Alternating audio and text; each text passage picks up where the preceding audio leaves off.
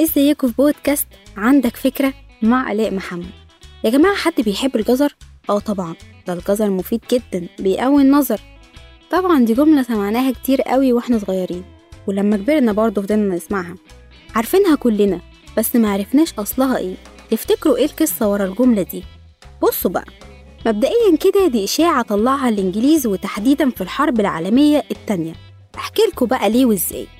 في معركة من معارك إنجلترا وألمانيا وتحديدا معركة بريطانيا في سنة 1940 وقتها هاجم الطيران الألماني المملكة المتحدة.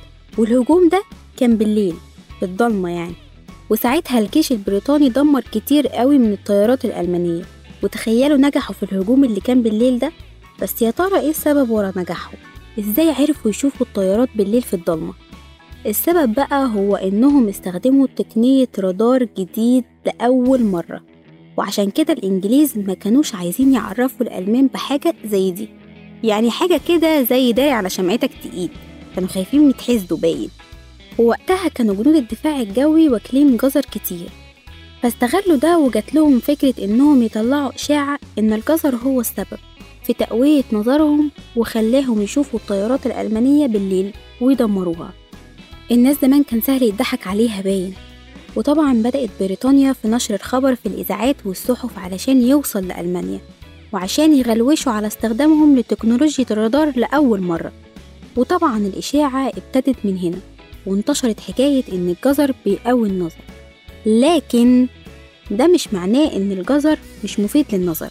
الجزر في مادة اسمها بيتا كاروتين فيتامين ألف وده بيمنع مشاكل القرنية زي جفاف مجرى الدموع وإصابة عدسة العين بالاعتدام والالتهابات وحاجات كتير على نفس الوزن ده يعني. وفي الحقيقة مفيش أي دراسات أثبتت إن الجزر ليه علاقة بتقوية النظر. عايز تقوي نظرك اعمل عملية جراحية معروفة لكن جزر بقى وشغل الإنجليز ده معقول مصدقه؟ أي عيوب بيواجهها البصر زي قصره أو طوله مرتبط أكتر بحجم العين وعضلاتها وأنسجتها؟ ملوش أي علاقة بالفيتامينات وعلاجه زي ما قلنا بحاجتين يا إما بالنضارة يا إما بالعملية الجراحية مش بالفتي إن الجزر بيقوي النظر. سلام واستنوني آلاء محمد في بودكاست جديد. عندك فكرة؟